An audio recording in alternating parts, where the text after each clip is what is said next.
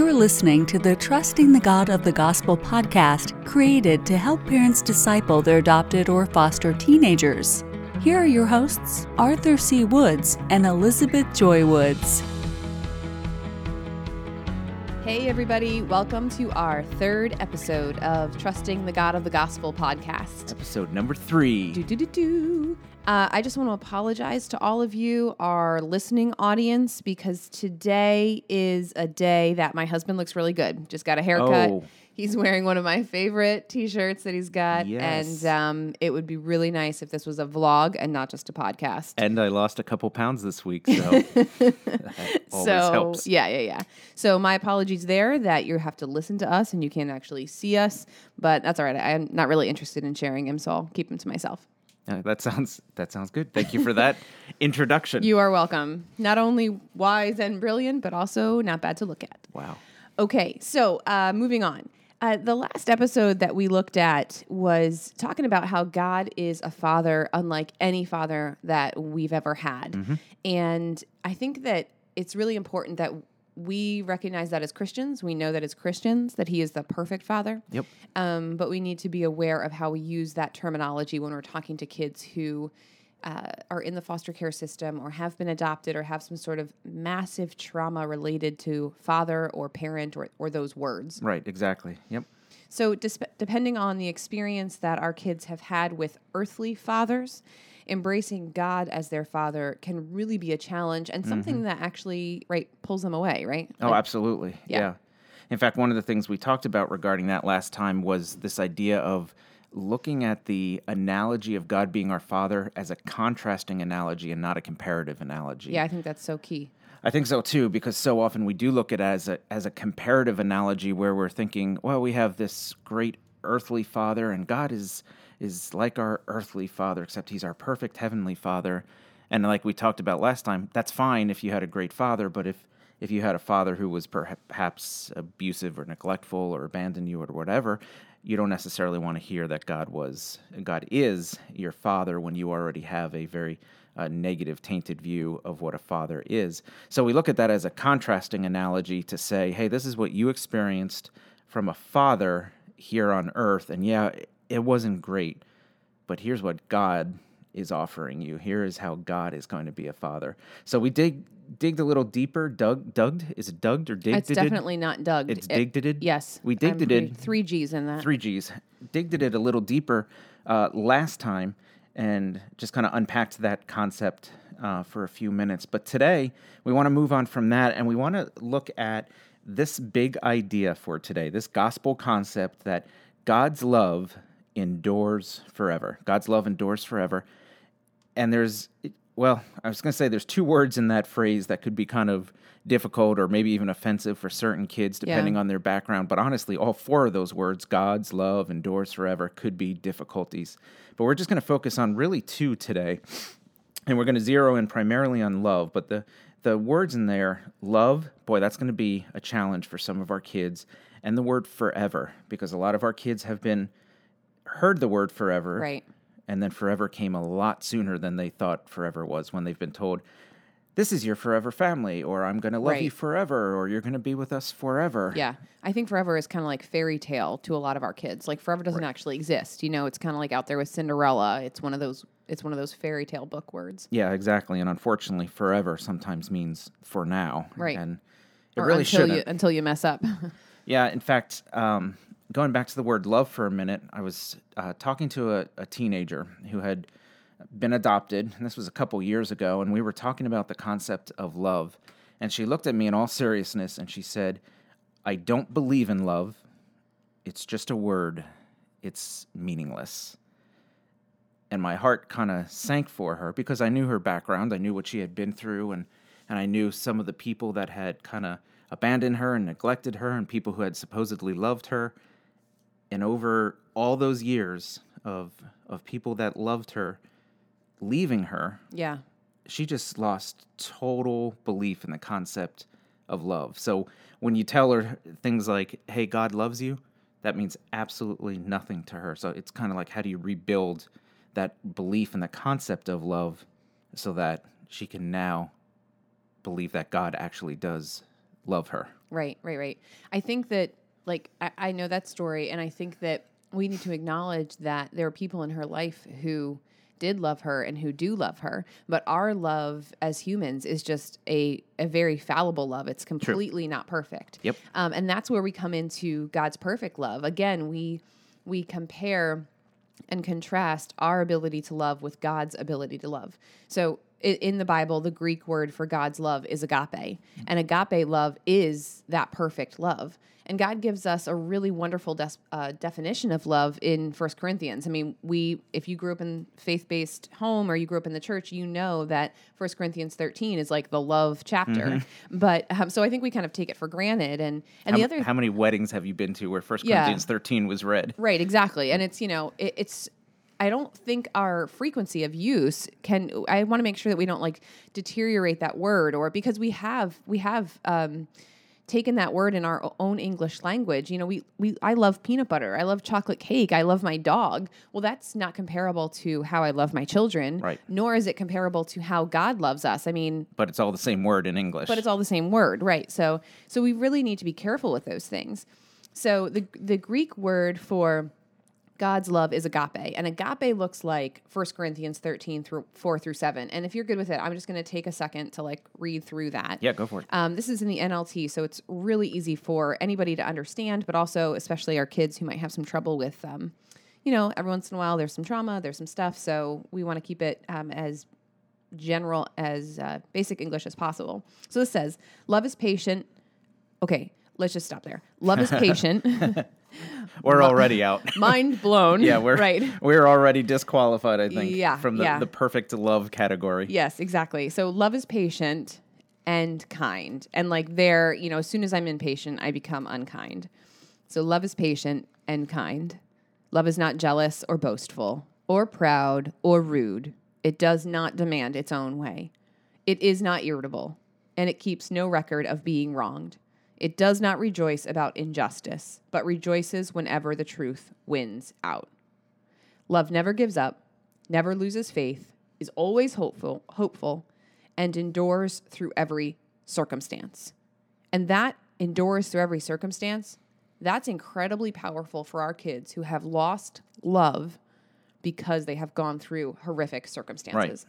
So this is what we're meant to like live out. This is the- this is the standard. This is the standard that we can never reach, but with Christ's grace, we can, uh, you know, attain moments of it. I think we can offer that love in those really irritable moments when we don't want to be patient, we don't want to be kind, we don't want to rejoice whenever the truth wins out. You know, so that's what agape love truly is, and and that's that is the standard for how we love our kids, and and uh, truly how God loves us. So as we give this love to our kids, we need to remember that that's how God is pouring into us and loving us. Yeah, I think that's perfect. And I think that kind of brings us to our our next point that in the same way that we looked at uh, God being our father as a contrasting analogy as opposed to a comparative analogy, I think Right. we can kind of do the same thing with love that we can we can contrast earthly love that our kids may have experienced from a, a birth father or or honestly even Right, even us, us as, as whether parents, it's yeah. adoptive parents or, or bio parents or foster parents none of us have perfect love Right.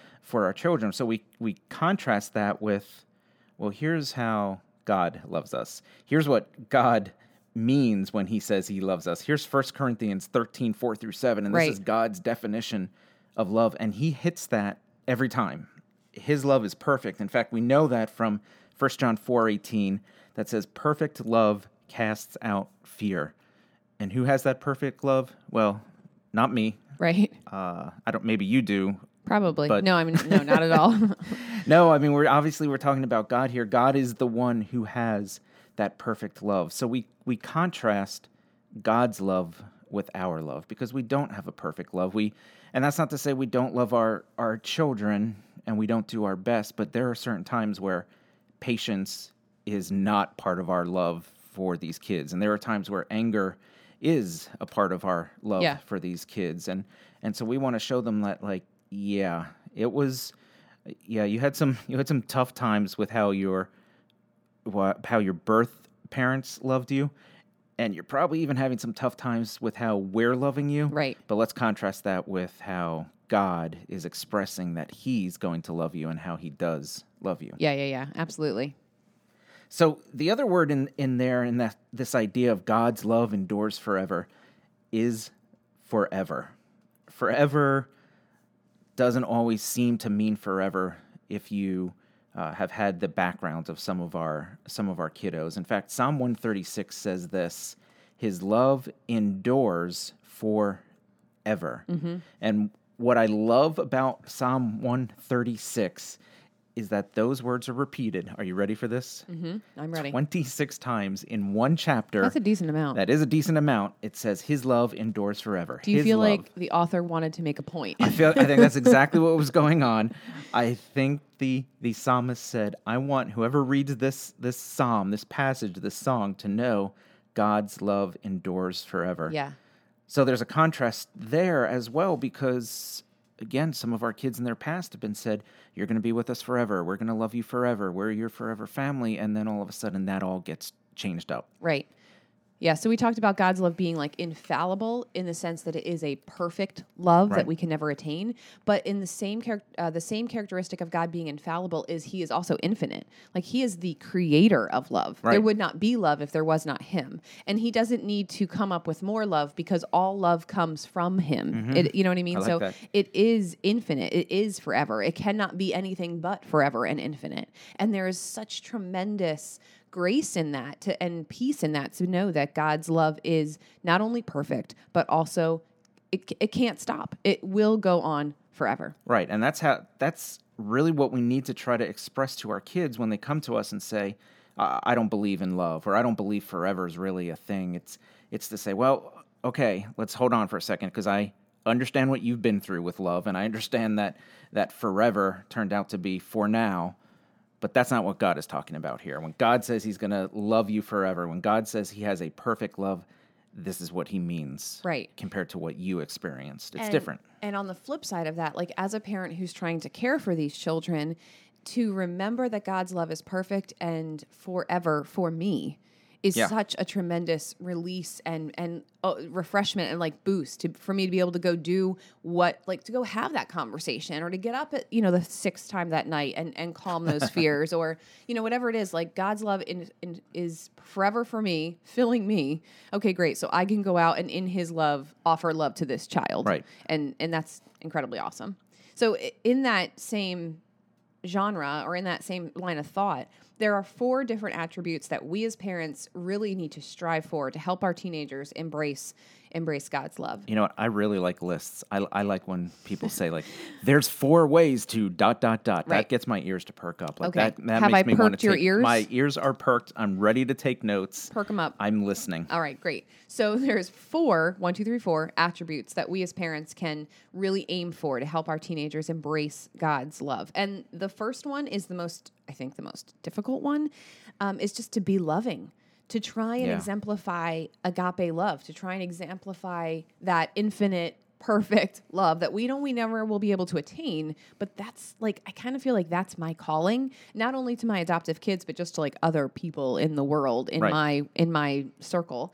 Um, but it's really hard sometimes with these kids, and that's why we need to be we need to be so dependent upon God to love Him well, to be able to love others well. So to be able to ex- exemplify agape love, you know, be patient, be kind, don't be boastful, don't be jealous or rude, don't demand your own way, and don't be irritable. Ding ding ding. Uh, don't keep record of wrongs and rejoice in the truth. Just don't give up. Don't lose faith. Always be hopeful. Always endure through every circumstance. Yeah, you're right. Ultimately, be loving. So if we're trying to get our kids, uh, our adopted, are foster teenagers who have gone through trauma themselves, and we want them to embrace God's love, boy, we need to be loving ourselves. We need to be an example of love, understanding that we're not always going to get it right Yeah. and that we will fail. And that brings us to our second point, which is be humble. Own your mistakes. This is so annoying. Yes. Admit when your love wasn't exactly perfect, when you messed up, when you maybe lost some patience or you got a little angry or or whatever the case may be. Go to your teenager and say, "Hey, I just want you to know that was really stupid of me. I, I don't know what I was thinking. I shouldn't have talked to you like that or I shouldn't Yeah. have responded the way I did. but I love you. I love you so much. And yeah, I'm not perfect.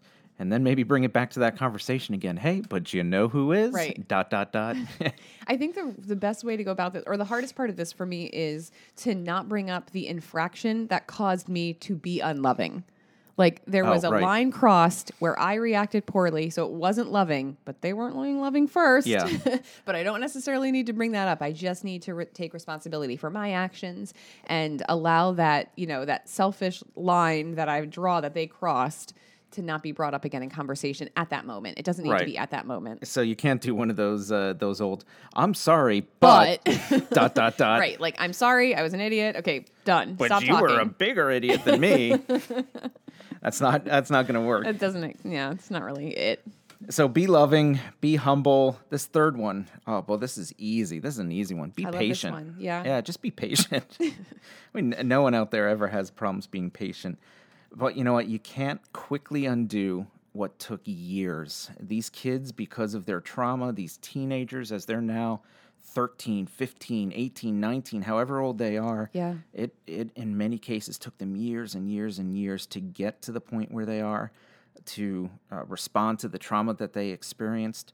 And if they're having trouble embracing not just God's love, but just the concept of love in general, one of the things we can do as a parent is just to be patient. It's not just going to happen overnight. We're, you can't just play them this podcast and say, see, here, God loves you, and it all just gets fixed. And so you need to be patient. You just can't quickly undo what took years to get to that point. Yeah, we need to have that mindset that this is a journey, this is a long process, and we need to have perseverance. You know, love never fails. We need to be we need to persevere through the time and through the tantrums and through whatever else it is that we are coming up against. Yep, that's exactly right. So our first one was be loving. Number two, be humble. Number three, be patient. And number four, our last one is be prayerful. You do like lists. Yeah, I do like Liz. Lists. And and. Liz. I Nice. like I'll take it. and I'll take it. Liz. Man, just pray for your kids and pray for wisdom. As as parents of foster kids ourselves, we know that prayer is so important because not only do we want to pray for our kids, but we need wisdom. We need God's wisdom ourselves. There are situations we get ourselves into with these kids and it's like, God, what what are we doing here? Yep. What are you asking us to do here? What is the right thing to do here? And we just need to pray for wisdom that we'll take those those steps to be well, to be loving, to be humble, and to be patient, and over time see that that's going to make a big difference in their life. So pray for your kids. Pray for wisdom. Yeah, I love that. I think that we we do need to pray for wisdom just even as we go throughout the day and we come into these tantrums and sometimes that requires patience to just like stop, okay, let me not react to this. Let me just pray about it first and then see what the real issue is behind the behavior, behind the whatever, you know. Um, but on the flip side, I know that my parents have prayed for me for years. I know Right. that your parents have prayed for you Oh, for yeah. years. And as an adult, n- looking back on those years of prayers, I can see the fruit of their prayers. You know, not only do I love them for their heart to pray for us, but if we are not praying for our children, who is? Who is going Right. to pray for our children if we are not? And I mean, that is such a powerful motivation to just spend time in the car or in your quiet time or, you know, any time that you have. You're vacuuming, you're whatever, you're doing whatever, pray for them. Yeah. Just pray for them. So so let's kind of just wrap up up this portion, and then Liz, I think you're going to tell us what we're doing next time. But Yep. really, this idea that if if you're a teenager who's been adopted or or lives in in foster care with you, is struggling with the concept of love, is struggling with the idea that God could absolutely love them.